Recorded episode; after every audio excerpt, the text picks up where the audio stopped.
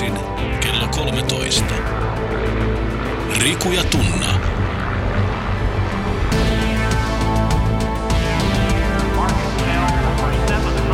Doc Ventures.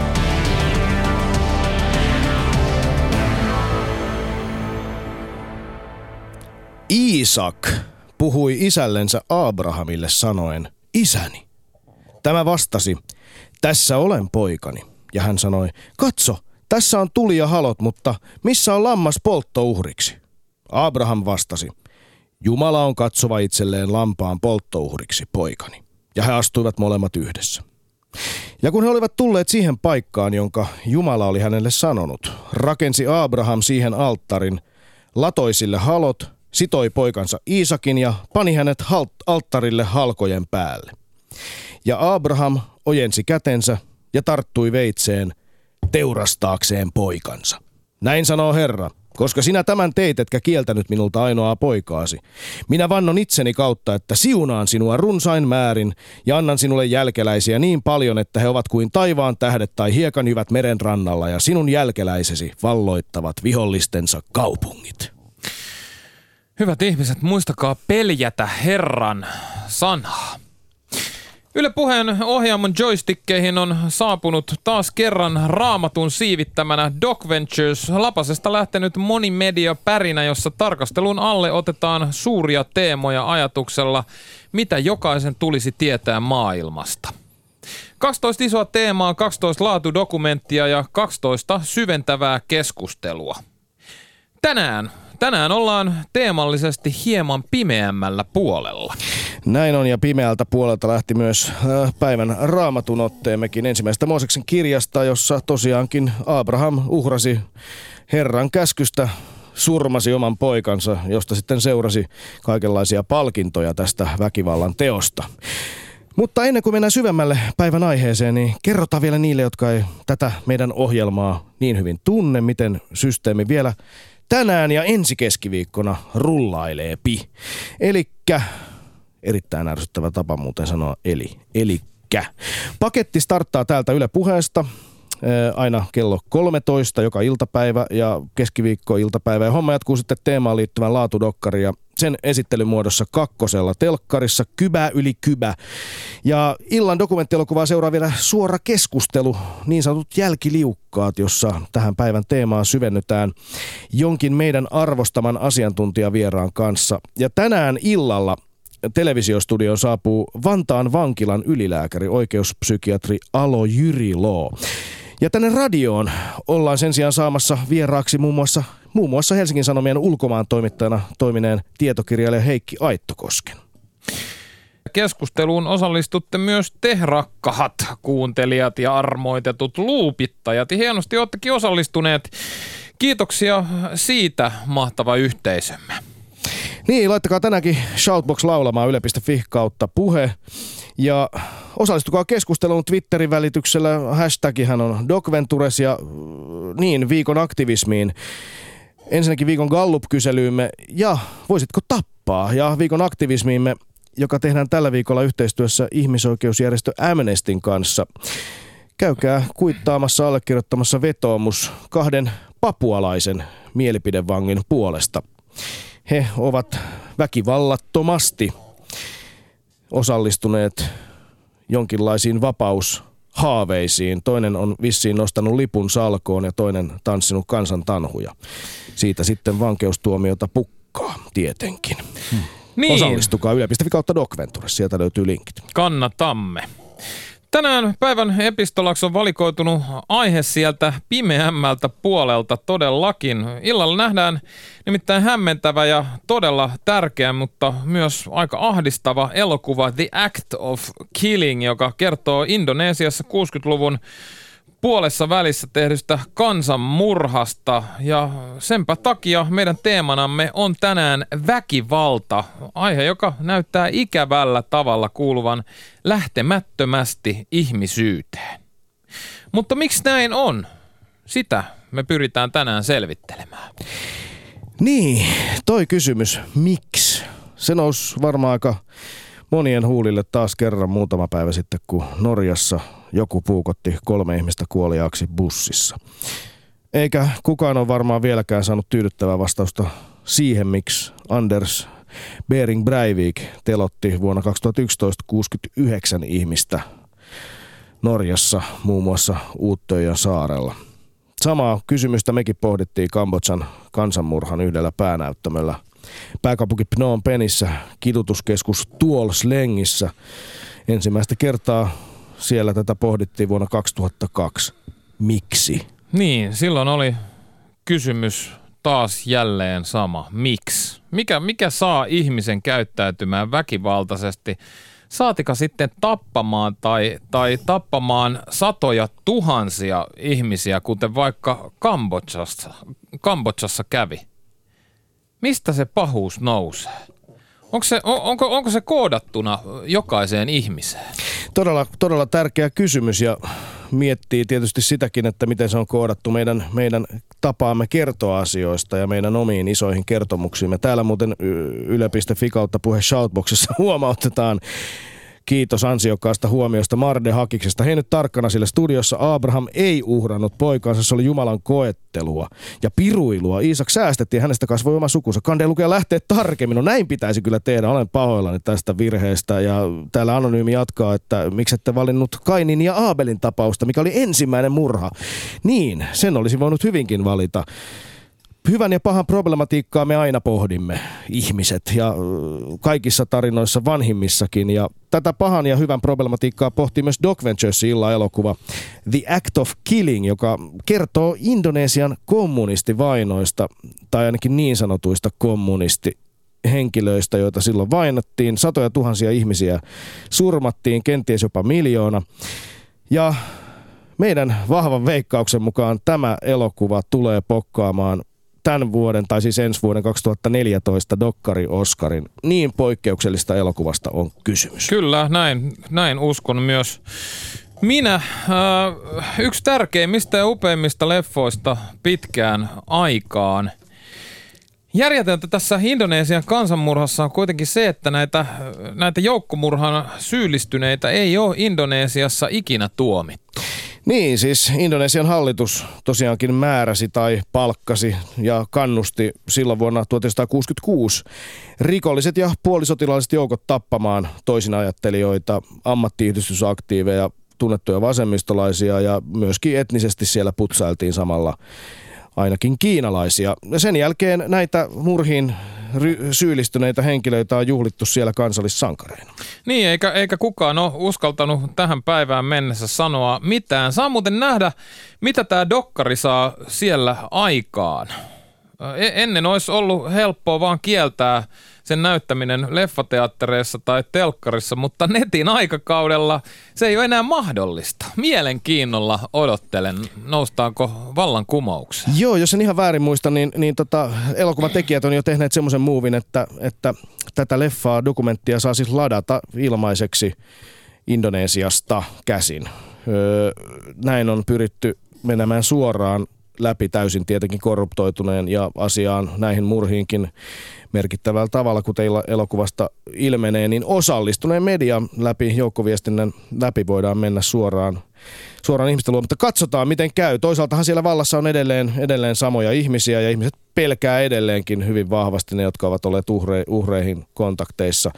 Sellaista kauhua ei pyyhitä ihan heti yhdellä dokkarilla pois, mutta tsekatkaa ihmeessä ihmiset, hyvät ihmiset, hyvät kuuntelijamme, illalla vuoden huikea pysäyttävin dokkari. Siinä ollaan lähempänä murhaajaa niin lähellä, että elokuvahistoriassa tuskin koskaan on niin lähelle päästy.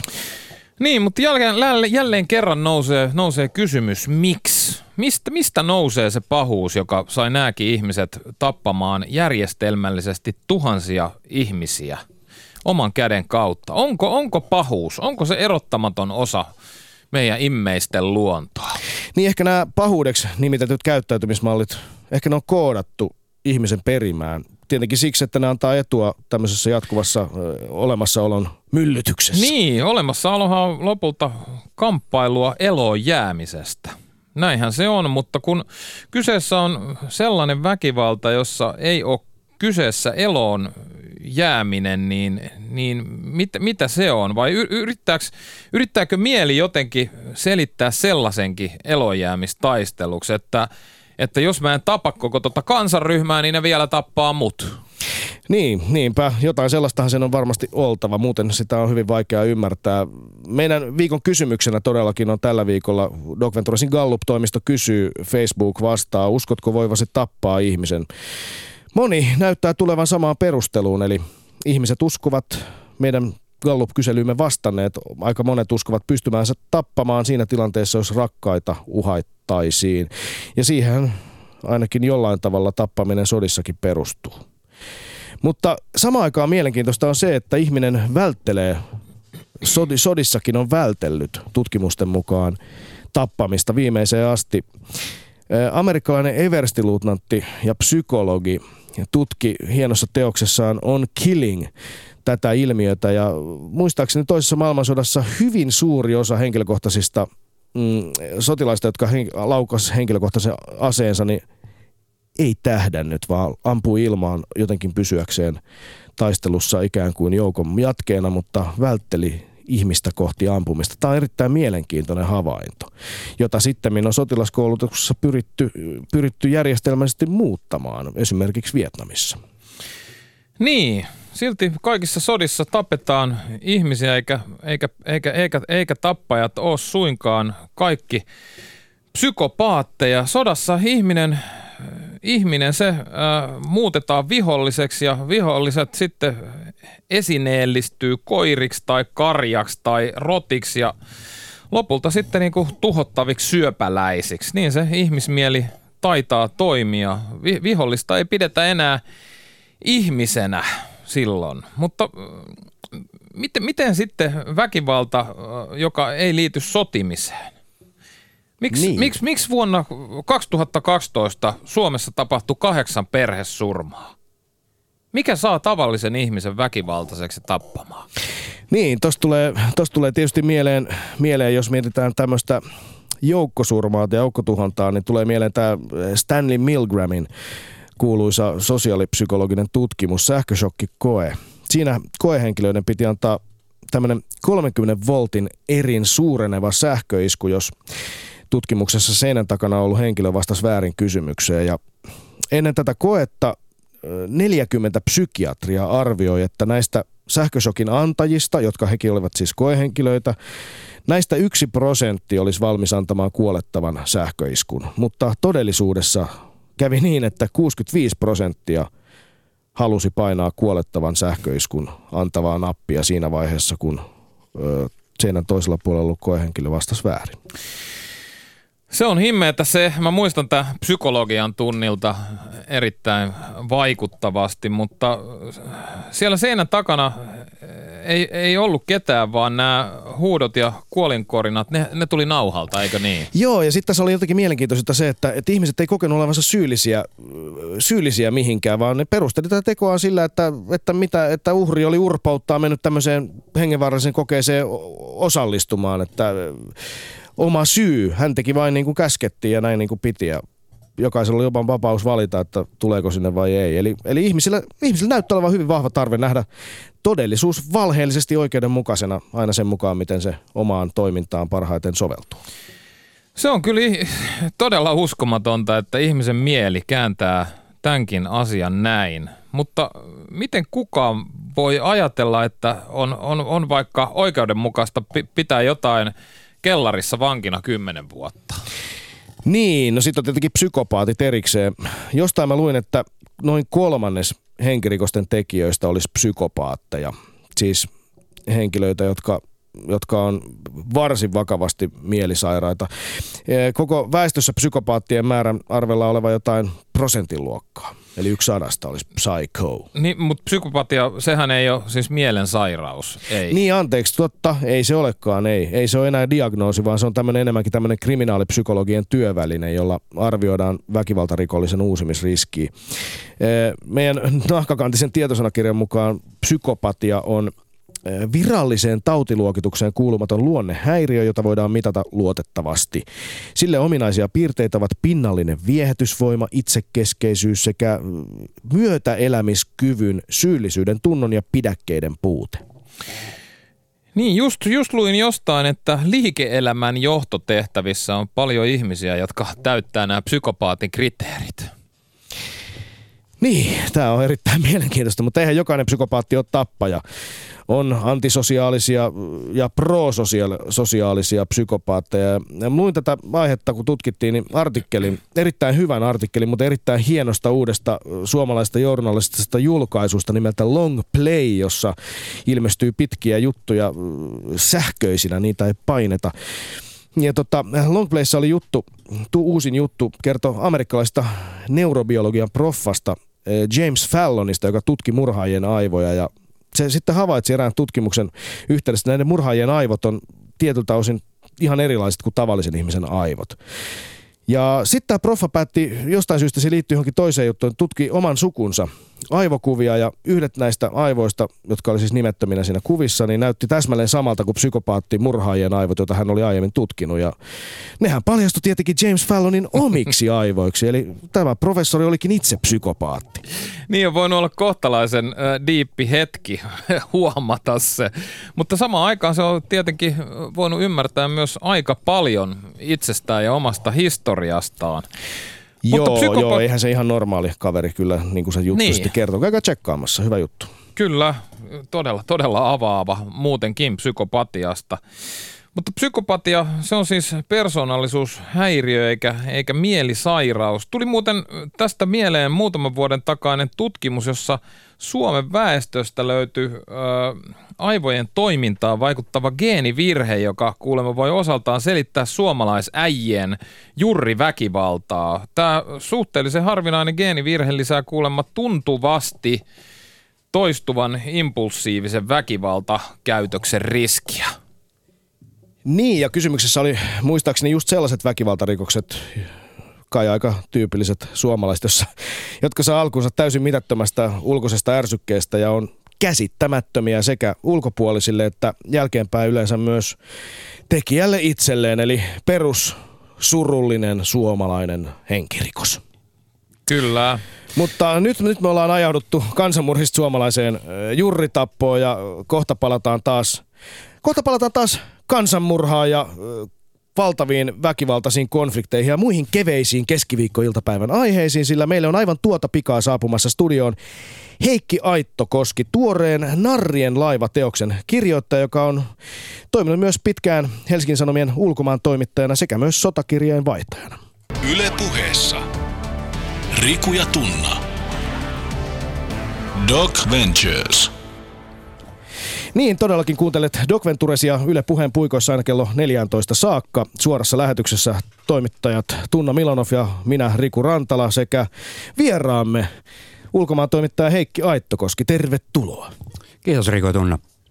Niin, olet todellakin kirjoittanut tuoreen tietokirjan nimeltä Narrien laiva, joka erittäin mielenkiintoisella tavalla tekee matkan ihmisen seitsemään kuolemaan syntiin, jotka sitten lihallistuvat erilaisissa paikoissa ympäri maailman, joissa, joita olet tutkinut. Ö, olet ollut virkavapaalla nyt Helsingin Sanomien toimituksesta, mutta kuten tuossa jo esittelyssä kerroin, olet myös sotakirjeenvaihtajana toiminut. Kysyn nyt ensimmäiseksi sen, mitä sulta varmaan aika monta kertaa kysytty. Milloin olit ensimmäistä kertaa tuommoisella sotatantereella väkivallan näyttämällä?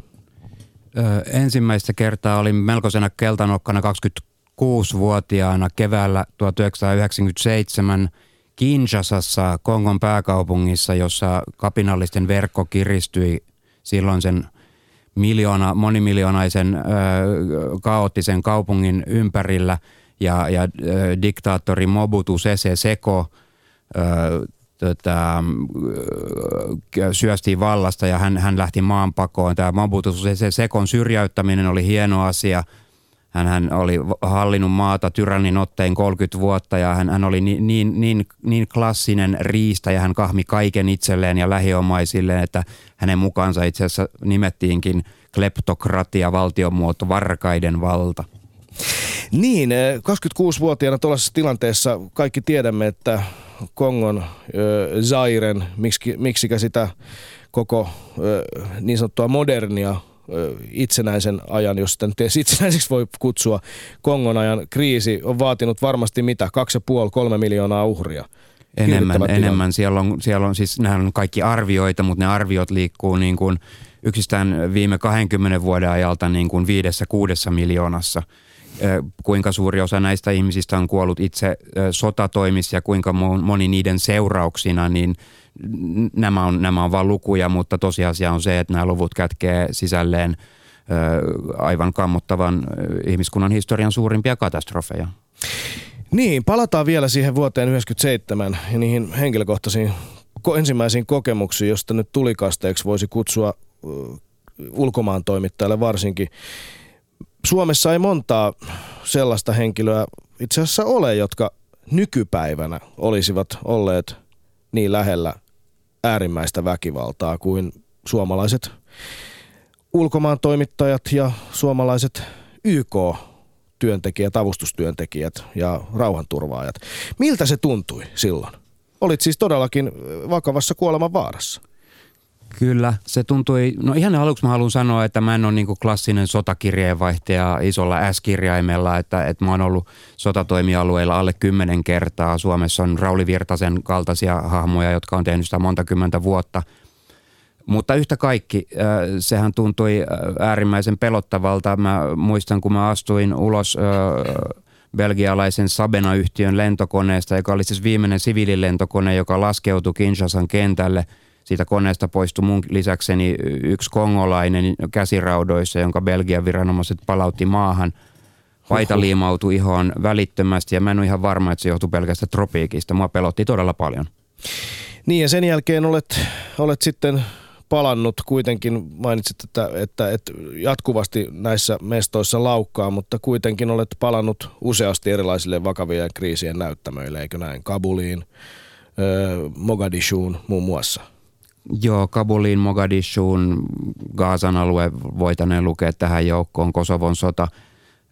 No se on osa, suurella osalla, ei kaikilla, mutta suurella osalla ulkomaan toimittajista se kuuluu työhön ja, ja mä en halua sitä millään tavalla glorifioida, ei siihen sisälly minkäänlaista kunnian sädekehää. Mä pidän tärkeänä sellaista tosi tasapainosta asennetta, mikä teilläkin kundeilla on ollut teidän duunissa, että, että hän olette nimenomaan fiksusti painottanut, että ei pidä, tekin olette ollut vaarallisissa paikoissa, joo, mutta te olette painottanut teidän yleisölle, että, että niin kuin, seikkailu ei ole, ei ole mikään niin kuin hieno asia, että ensimmäinen prioriteetti on pitää huolta omasta turvallisuudesta. Ehdottomasti, ehdottomasti me olemme aina vastustaneet tämmöistä hämmentävää ilmiötä nykypäivän yhtä pientä, mutta mielenkiintoista ilmiötä sotaturismia. Jotkut siis todellakin reppureissaavat sotanäyttämöille ottaakseen sitten vähän niin kuin safarilla ennen otettiin Antiloopin pää voitto, voiton merkkinä mukaan, niin nykyään rapetaan kuvat Bagdadissa tai, tai Kabulissa ja todistellaan sitten kavereille leveillä sosiaalisessa mediassa, että täällä ollaan oltu. Joo, aika vastenmielinen ilmiö. Varsinkin on ymmärtänyt, että esimerkiksi Venäjällä toi on kohtalaisen yleinen brassailemisen muoto. Ja, ja o- oot sä törmännyt kertaakaan tämmöiseen? No itse asiassa Kabulissa viime keväänä mä kuulin äh, storin siitä yhdeltä, yhdeltä kabulilaiselta äh, sellaiselta voi sanoa, että niin kuin joka paikan dealeriltä äh, kertoi venäläisestä isorikkaasta turistista, joka oli tullut puolisonsa kanssa Kabuliin, lyönyt pöytään ison läjän rahaa, että hän haluaa nyt niin kuin itselleen armeija saattuen ja hän haluaa mennä sinne ja sinne maakuntaan, koska tämä on nyt juttu, minkä mä haluan tehdä.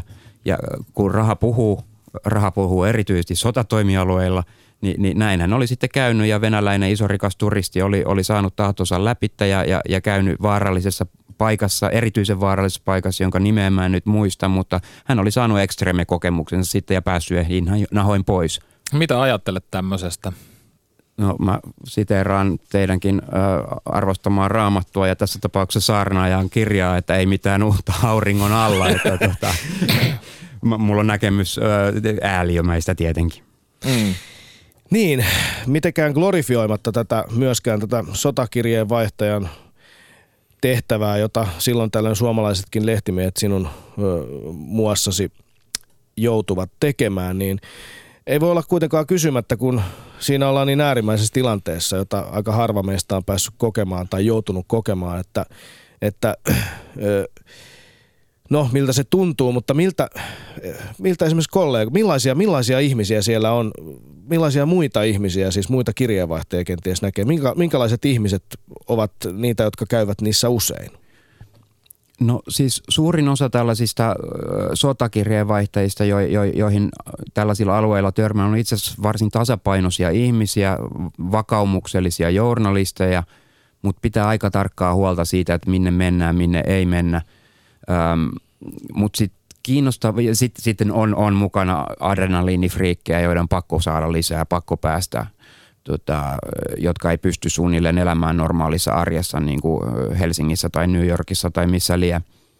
Mutta sitten yhtä lailla kiinnostavaa näillä alueilla on, on, on sitten, sitten tällaiset ö, seikkailijahahmot, ö, tota, löytyy, löytyy niin kuin palkkasotilaita, löytyy, jotka on niin kuin pitää huolta big shottien turvatoimista ja – ja löytyy onnenonkioita ja, ja joka lähtöön löytyy ulkomaalaisia, tota, usein länsimaisia ihmisiä, jotka syystä tai toisesta on näiden sotatoimialueiden äh, hakea rahaa seikkailua sieltä. Miten sä käytännöllisesti, käytännössä sit itse, itse teet se, kliksautat sä jonkun jutun sun päästä pois? Miten sä selviit semmoisen väkivallan keskellä? No mä, mä pelkään ja pelko on sillä tavalla tervettä, että, että se saa funtsimaan tarkkaan, että mitä tekee ja mitä ei tee, minne menee, minne ei mene. Mä kerron esimerkin, että viime keväänä Kabulissa mun olisi ihan mielettömästi tehnyt mieli lähteä Kabuloi, Kabulia ympäröiviin maakuntiin, maaseudulle, erityisesti äh, Vardak-nimiseen maakuntaan, joka on ihan, se on yhtä kaukana Kabulista kuin Keravaa Helsingistä – koska mä tiesin, että siellä on, siellä on suomalaisia uutijääkäreitä ja mua olisi kiinnostanut kovasti tietää, että mitä he tarkkaan ottaen siellä tekee. Suomen puolustusvoimat sanoi, että, että not welcome, ää, ei kiitos. Tota, no mä sitten niinku näin paljon vaivaa selvittääkseni, että millä järjestelyllä mä pääsen tähän paikkaan tota, omineni. No sitten rupesi tulee, tulee tällaista signaalia, että, että mun paikallinen järkkäri, fikseri – sanoi, että, että mä voin järkkää sulle tällaisen ja tällaisen äh, saattuen sinne, mutta mä en muuten itse lähde mukaan. No tässä niinku, äh, tyhmempikin espoolainen tajuaa, että jos tyyppi ei lähde niinku sinne itse mukaan, niin, niin, niin silloin joku haisee ja, ja, ja sitten pitää vaan niinku pelätä sillä jär, järkevällä tavalla ja, ja, ja sanoa itselle, että tonne ei mennä. Just oh. näin. Tämä on äh, aika mielenkiintoinen kuvio muuten, että suomalaisia, jotka on perinteisesti sijoitettu Afganistanissa kriisihallintatehtävissä hieman rauhallisemmille alueille, niin tämä on joku, jonkinlainen hanke, josta, josta vaiettiin, jota koitettiin jollain tavalla salailla, eikö niin tätä, että suomalaisia utin erikoisjääkäreitä on näin vaarallisissa tehtävissä, vaarallisissa paikoissa?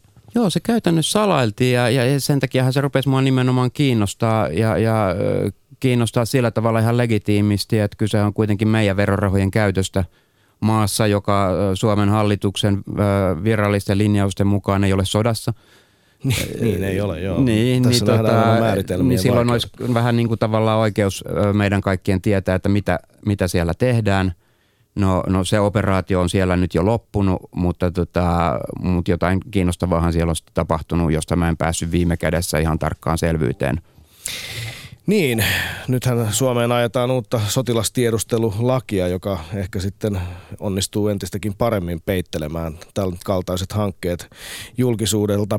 Mutta niin, julkisuus sota-alueella, onko sillä merkitystä? Onko, sitä, onko, onko edes oikein mennä sinne puhuttiin tuossa aikaisemmin, että se nyt ei ainakaan oikein, että sinne mennään turistina seikkailemaan, hakemaan, hakemaan jotain adrenaliinikokemuksia. Mutta onko ne, mitä oikeutta sinne suomalaisen lehtimiehen ylipäänsä mennä tonne alueelle? Mm, no toi on mun vinkkelistä yksilitteinen kysymys, että, että toimittajan duuni on kertoa asioista ja asioista pystyy kertoa parhaiten silloin, kun menee paikan päälle.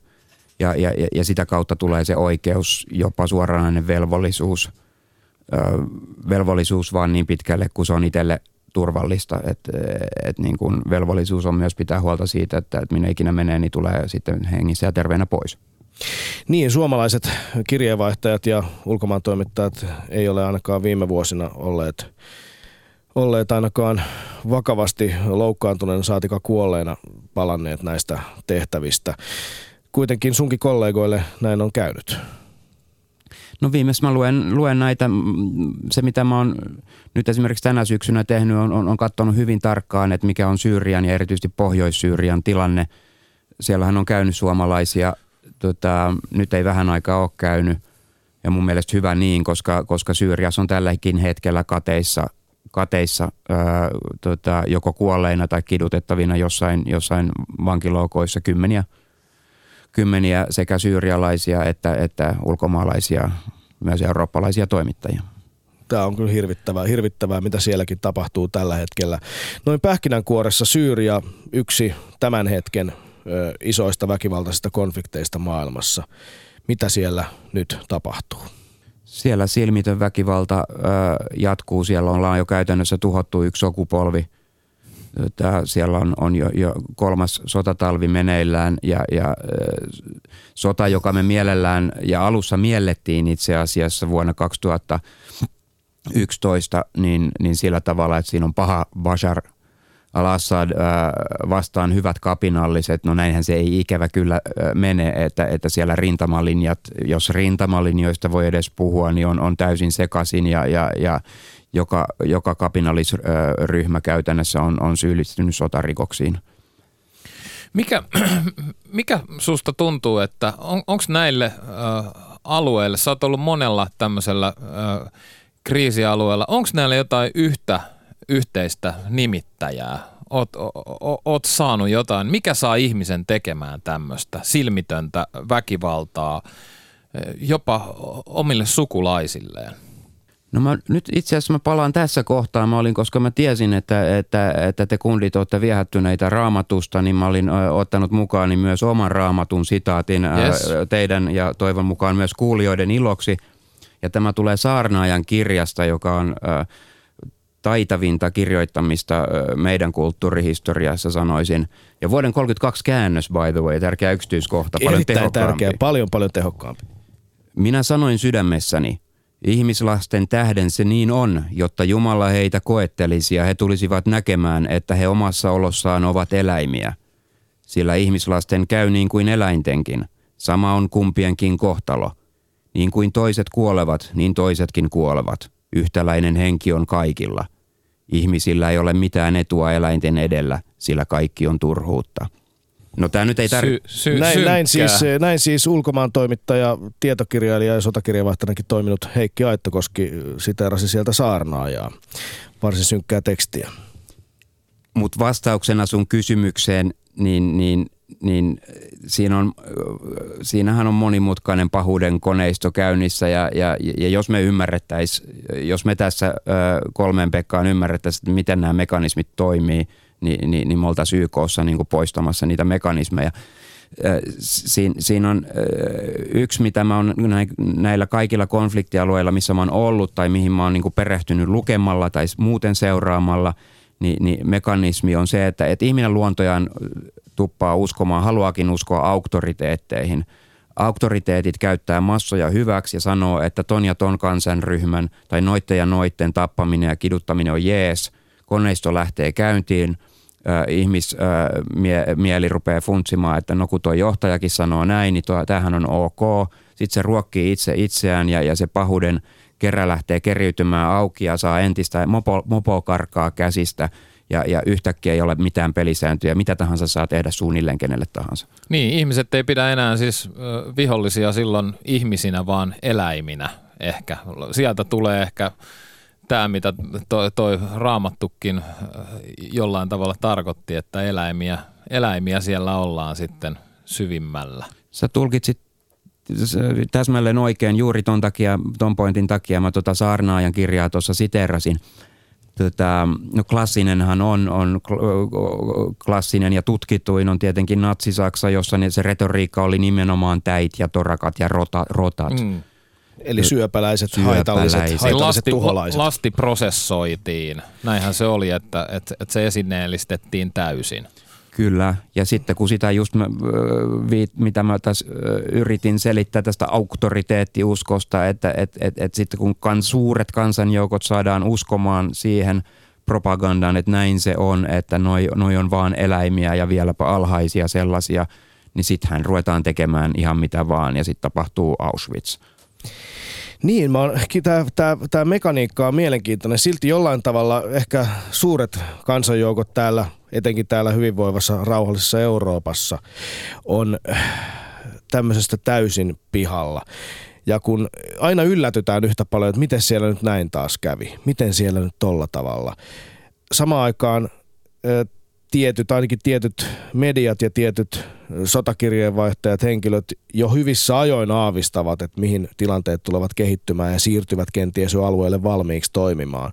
Ja ottavat tavallaan sen tilanteen jo jollain tavalla omaa hallintaansa tai omaan tietoonsa ennen kuin ne ehtii kärjistyä. Tämä on hämmästyttävää, että samaan aikaan ikään kuin, mä muistan, mä olin itse töissä STT ulkomaan toimituksessa, mä kiinnosti, kun koko ajan siellä toimituksen johto pohdiskeli, että kyllä se varmaan kohta alkaa, kohta alkaa Irakin sota. Kun vielä samaan aikaan joukkotiedotusvälineissä vasta syytellään, vasta, vasta puhutaan, ikään kuin ei oltaisi jo valmiiksi tehty niitä siirtoja joukkojen ja muiden suhteen. Tämä on mielenkiintoinen ilmiö. No kyllä joo, mulla tulee, niin kun sä mainitsit tuon Irakin esimerkki, niin mulla tulee mieleen Kosovo vuonna 1999. Öö, tota, sehän oli jo vuosikausi koko 90-luvun tiedossa, että, että serbit ja Kosovon albaanit ei tullut toimeen keskenään. Mutta sitten kun mentiin kohti talvea 99, niin rupesi tapahtua sellaisia yksittäisiä väkivallan tekoja, yksittäisiä verilöylyjä, jotka esimerkiksi meillä silloin Hesarin toimituksessa – silloin aivan oikein luettiin, että, että, että kohta tämä lähtee ikävä kyllä varmaan eskaloitumaan ja sen takia meiltäkin lähti silloin, en minä, mutta lähti kokeneita ulkomaan toimittajia sinne paikan päälle niin kuin tutkimaan sitä tilannetta. Niin, tässä, tässä on tota, äh, mulle tulee jotenkin koko ajan mieleen se, että äh, tässä unohdetaan, että aika usein, että myös meillä on äh, aika lähellä sisällissota. Mekin ollaan täällä tapettu omia perheenjäseniämme aika vähän aikaa sitten vasta. Näin on. Siitä ei ole vielä sataa vuottakaan Jonneille tiedoksi, jos Jonnet kuuntelevat.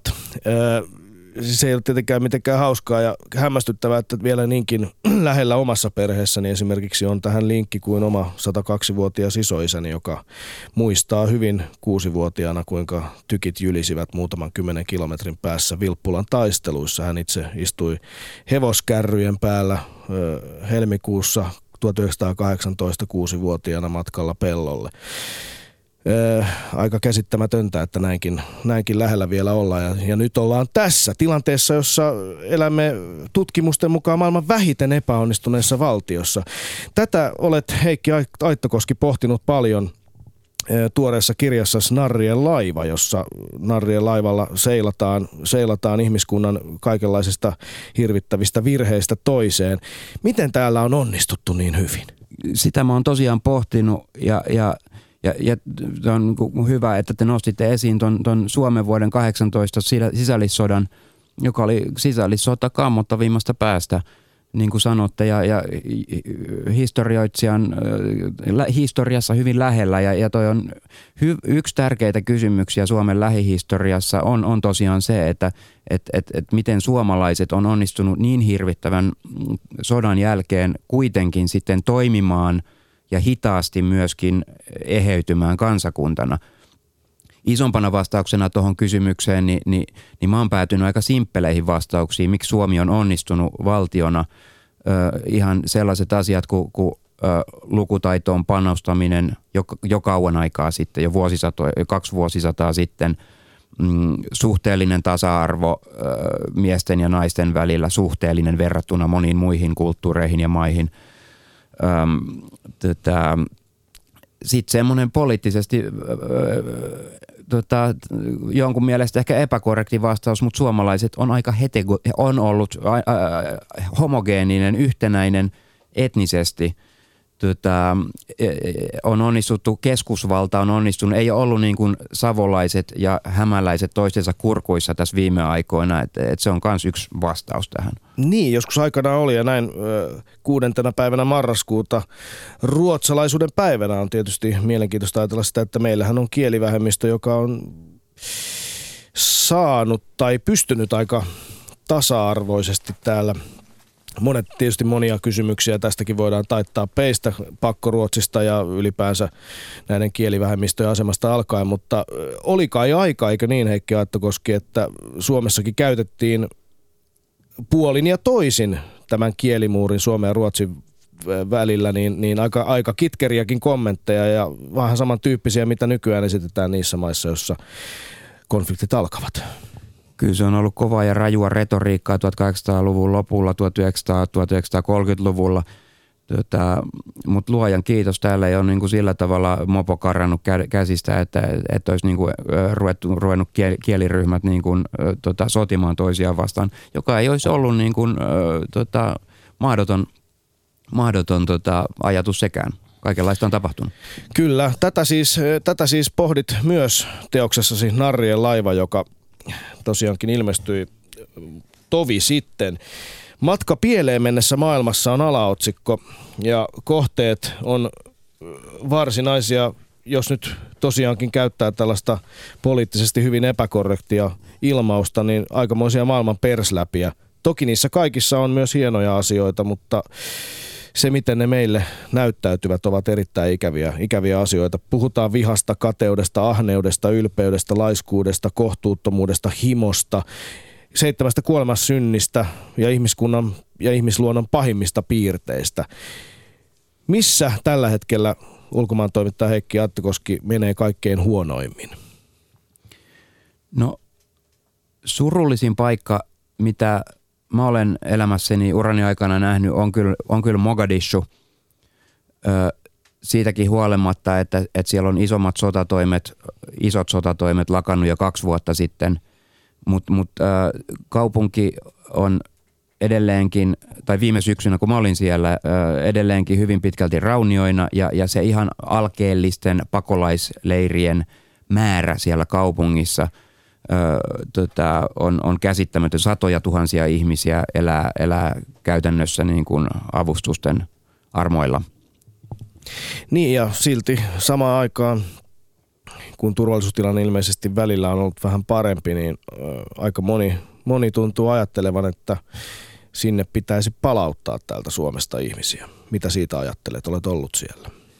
No mun mielestä tämä on niin kuin todella ala-arvoista poliittista retoriikkaa ryhtyä niin kuin nyt sanomaan, että, että tota, Jussi halla tässä nyt muun muassa puhutaan, joka vuosi sitten eduskunnassa otti esille, että, tota, että turvatilannehan on parantunut niin paljon, että, tota, että ei tässä ole enää mikään turvapaikkakriteerit täyty.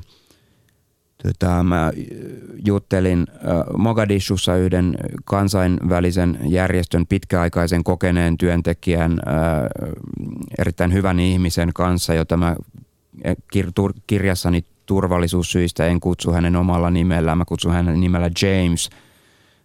Ja mä siteran häntä oikeastaan tässä. Hän, hän sanoi, että, että Mogadishua pidetään maailman vaarallisimpana paikkana. Olen samaa mieltä, vaikka olen työskennellyt kymmenissä maissa, myös monissa sotaa käyvissä. En ole koskaan kohdannut samaa kuin täällä – on kuin jokin kaikkialle levinnyt tauti sallisi ihmisten saalistaa toinen toisiaan vailla minkäänlaista häpeää. Tällä tämä Jamesiksi kutsumani henkilö ei viitannut siihen, että somalialaiset olisivat jotenkin erilaisia kuin, kuin, kuin, kuin mitkään muut kansat. Hän viittasi siihen, että, että siellä on ollut käytännössä anarkian kaltainen sotatila kaksi vuosikymmentä. Siinä kaupungissa edelleenkin tapahtuu terroriiskuja, sieppauksia, murhia – kiristystä ja, ja, ja, ja jatkuva sotatila äh, suunnilleen kaikki kaikkia vastaan, niin, niin se luo sellaiset olosuhteet, jossa, jossa toinen ihminen muuttuu toisen silmissä saaliiksi hyväksikäytön kohteeksi. Tämä, on, tämä on, kuulostaa ja luettuna on erittäin hirvittävä kokemus, hirvittävää ajatellakin. Ja tämän kaltaisiin hirveyksiin sukeltaa myös meidän Doc Ventures illan elokuva Act of Killing, Kybä yli Kybä TV2. Nyt kuitenkin käsittääkseni Tunna Viitto tuolla siihen malliin, että meillä on linjojen päässä äh, toinen suomalainen lehtimies, joka on vierailut myös Mogadishussa, mutta ei käsittääkseni ole tällä hetkellä siellä. Doc Venturesin poliittinen kirjavaihtaja tohtori Lahdenmäki, missä olet?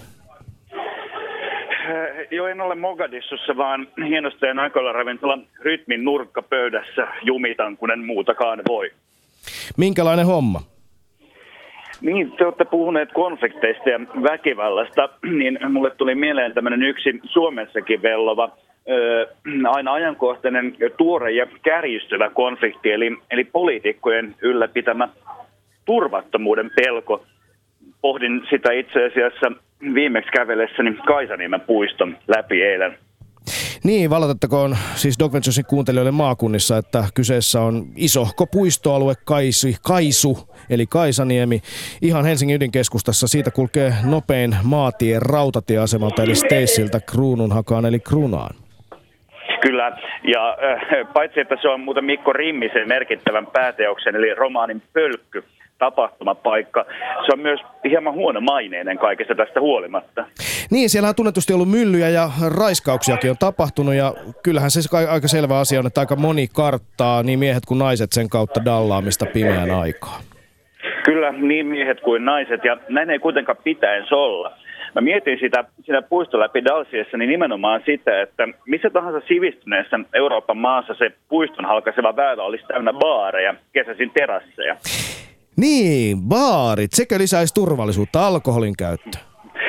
Baarit ilman muuta lisäisi turvallisuutta, koska olisi silminnäkijöitä ja paljon ihmisiä. Se on paras tapa lisätä turvallisuutta. Ei mitkään ympäristöä rumentavat kirkosvalot eikä ympäristöä rumentavat stevarit. Mutta poliittisesti on järkevämpää pitää tämä jengi pelossa. Niin, tarkoitatko sitä, tohtori, poliittinen kirjeenvaihtaja, että pelko on jotenkin poliittista? Ilman muuta on. Ja itse asiassa Sitra järjesti eilen tällaisen turvallisuusfoorumin, jossa useiden puhujien joukossa oli myös pelon kulttuuria kauan tutkinut kaupunkimaantieteilijä Hille Koskela. Hän käytti sanaa turvapuhe ja sanoi, että tällainen turvapuhe luo nimenomaan kriisiyhteiskunnan. Eli kun on uhkia, niin pitää kaikkien varautua kriiseihin ja sitten ei oikeastaan tehdä mitään muuta, eli esimerkiksi luoda hyvää yhteisöä. Miten tämä näkyy sitten Suomessa? No Koskela mainitsi muun muassa sen, että vartioita lisätään joka paikkaa ja toreista ja tämmöisestä yleisestä vuorovaikutuksesta siirrytään valvottuihin kauppakeskuksiin ja Suomi on tämän syrjäyttävän kehityksen etunenässä. Niin, no joo, kauppakeskukset, kauppakeskukset, ne varmaan ainakin syrjäyttää pois sellaiset, joilla ei ole massia. Periaatteessahan niitä kyllä väitetään uusiksi tämmöisiksi aguroiksi eli kohtauspaikoiksi ja kyllähän niissä esimerkiksi nuoriso hengaileekin, ei välttämättä ö, niin paljon tee ostoksia, mutta ne on tämmöisen kouluttamattoman, kokemattoman nuoren vartijapossen mielivallan-alaisuudessa kaikki siellä. Eli jos ei ole täysin selvinpäin ja myös sillä lailla koulutettu, että on saa toimia julkisessa tilassa ja esimerkiksi puhuttaa tällaista stevaria, jos syntyy joku väärinkäsitys, niin silloin on kyllä menettänyt ihmisoikeutensa olla julkisella paikalla jollainen kauppakeskuskin muuten on ja kohta varmaan ainoa julkinen paikka. Niin, mutta eikö toisaalta aika moni kauppakeskuksen shoppailija on varmaan ihan tyytis siihen, että siellä ei ole mitään laitapuolen kulkijoita häiritsemässä tärkeitä ostostehtäviä, esimerkiksi uuden miesten tuoksun valintaa? Loppujen lopuksi tällainen eriarvoisuus käytyy kuitenkin sit myös häveriäitä vastaan. Eli jos ajattelee pelkästään, että vakuutuskulut nousee ja pitää maksaa himaa aidat ja hälärit, kidit lihoo, kun ne pitää viedä kiesillä joka paikkaan, niin siinä nousee terveydenhuoltokulutkin ja yli, ylipäänsä väkivalta lisääntyy, kun tapahtuu tällaista eriarvostumista. Niin, eh, poliittinen kirjeenvaihtajamme tohtori Lahdemäki, nyt kysytään täältä studiosta niin kuin monta kertaa aiemminkin. Mikä siis neuvoksi?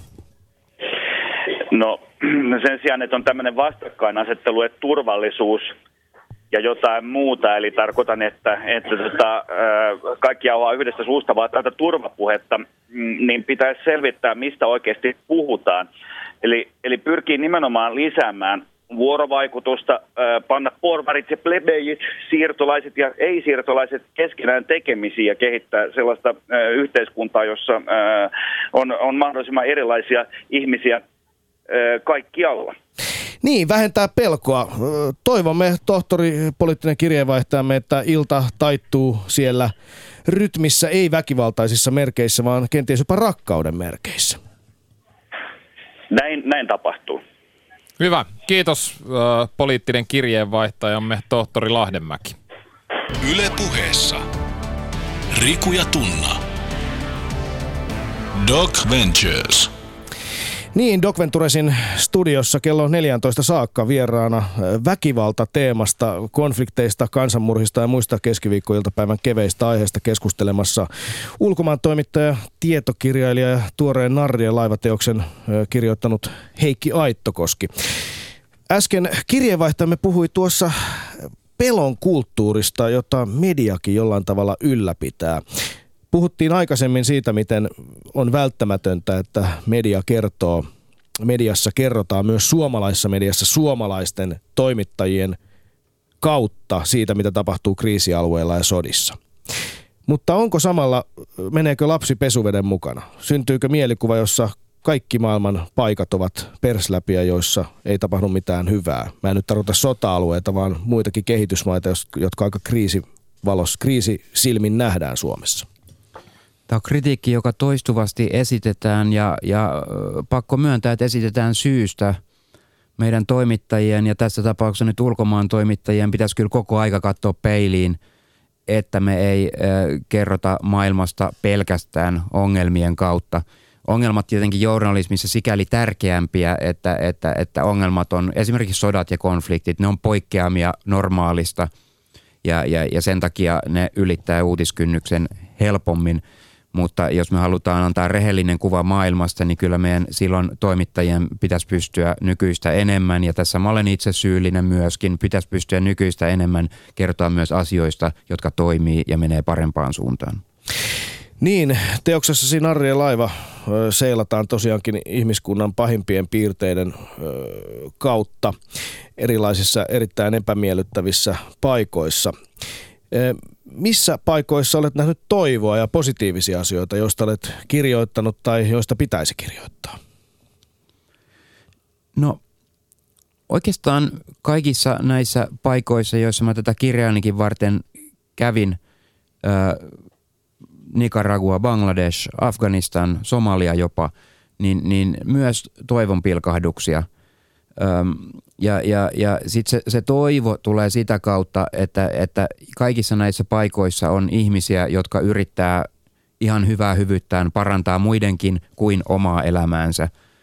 Mä mainitsin aikaisemmin tässä lähetyksessä Jamesin, joka on yhden kansainvälisen – putiikin työntekijä ja pitkään ollut, varmaan kohtuuttomankin pitkään ollut Mogadishussa ja, ja, ja tavattoman vaikeissa vaarallisissa olosuhteissa, menettänyt työkavereitaan terroriiskuissa ja, ja hänen, hänen tällainen kredonsa, hänen tällainen äh, mottonsa, hän, hän vakuuttune, vakuuttuneesti ja vakuuttavasti sanoi, että meidän on pystyttävä näyttämään, että se mikä ihmisyydessä on parasta voi päästä voitolle – ja, ja, ja, ja tämän kaltaisia ihmisiä, avustusjärjestöjen työntekijöitä, ää, tota, nyt jos puhutaan ulkomaalaisista ihmisistä, ää, tota, lääkäreitä, tota, joita, joita näihin paikkoihin menee, niin, niin se luo toivoa ja sekä tietenkin ennen kaikkea kriisialueiden omat kansalaiset, jotka vastoin kaikkia olosuhteita, vastoin kaikkia todennäköisyyksiä panostaa, yrittää saada rauhaa, kehitystä aikaiseksi – hirvittävissä olosuhteissa. Se luo toivoa. Niin, aivan varmasti. Silti samaan aikaan joudun miettimään tuossa, kun Tunnan kanssa kerättiin tietoa tämän päivän lähetyksiin sekä täällä Yle puheessa että illalla TV2 tutkittiin tilastoja. Ja oli aika mielenkiintoista havaita, että miten väkivaltaisissa konflikteissa kuolleiden ihmisten määrä, lukumäärä on kasvanut vuosisatojen saatossa. Toki nämä on tietenkin vain arvioita, mutta maailman terveysjärjestö WHO on isossa väkivaltaa käsittelevässä raportissaan näitä kuitenkin pystynyt jollain tavalla arvioimaan. Ensinnäkin 1900-luvulla muistaakseni 190 miljoonaa ihmistä yhteensä konflikteissa menetti henkensä. Se oli verrattomasti enemmän vaikka väestö on samalla kasvanut maapallolla kuin 1800-luvulla tai 1700-luvulla. Ollaanko me jonkinlaisella, äh, niin kuin latinaksi sanotaan, seculum horribile, siis hirvittävän aikakauden aikana? Onko tämä, ollaanko nyt tultu oikeasti, onko tämä menossa parempaa vai pahempaa? Miten näet tilanteen ulkomaan toimittaja Heikki Aittokoski? No mä oon tutkinut ja näin nyt Svenska Dagenin kunniaksi äh, Uppsalan yliopiston rauhan ja konfliktin tutkimuslaitoksen aikasarjoja olen tutkinut. Heillä on erinomaiset nettisivut. Konfliktien määrä on itse asiassa vähentynyt esimerkiksi sitten kylmän sodan vuosien. Okei, se ei tarkoita, että me elettäisiin kauniissa maailmassa. On kymmeniä sotia, kymmeniä konflik- aseellisia konflikteja meneillään tälläkin hetkellä.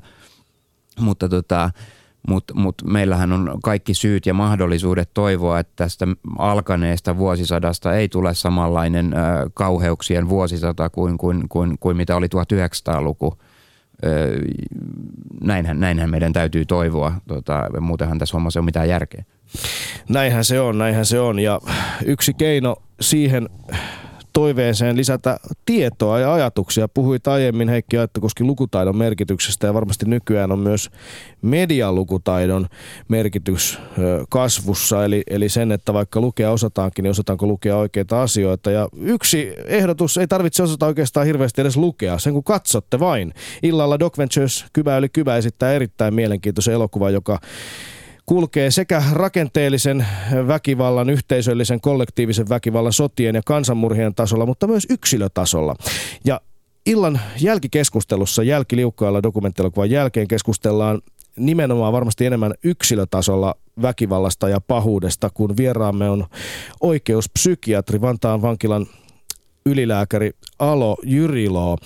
Heikki Aittokoski, minkälaisen kysymyksen haluaisit esittää illan vieraallemme? Mä haluaisin esittää sellaisen nimenomaan yksilöön menevän kysymyksen, että, että yksilöt, jotka suurten joukkojen mukana osallistuu joukkotuhontaan, kansanmurhiin, joukkomurhiin, niin, niin sitten rauhan aikana hyvin monet heistä, tämä tunnetaan sodan jälkeistä Saksasta, tämä tunnetaan monesta paikasta, niin monet heistä muuttuukin takaisin tavallisiksi kansalaisiksi, kivoiksi perheenisiksi ja työntekijöistä – työntekijöiksi. Mitä, mitä näiden yksilöiden aivoissa oikein tapahtuu? Mistä tämä muutos, että sitten ollaankin yhtäkkiä taas normaaleja ihmisiä sen jälkeen, kun ollaan syyllistytty hirvittäviin hirmutekoihin? Käykääpä ennen illan lähetystä tutustumassa matskuihin yle.fi kautta Docventure. Siellä viikon aktivismi, osallistukaa vetoomukseen ja vastatkaa viikon kysymykseen, tappaisitko sinä henkilökohtaisesti ihmisen ja millaisessa tilanteessa, jos näin uskoisit tekemään?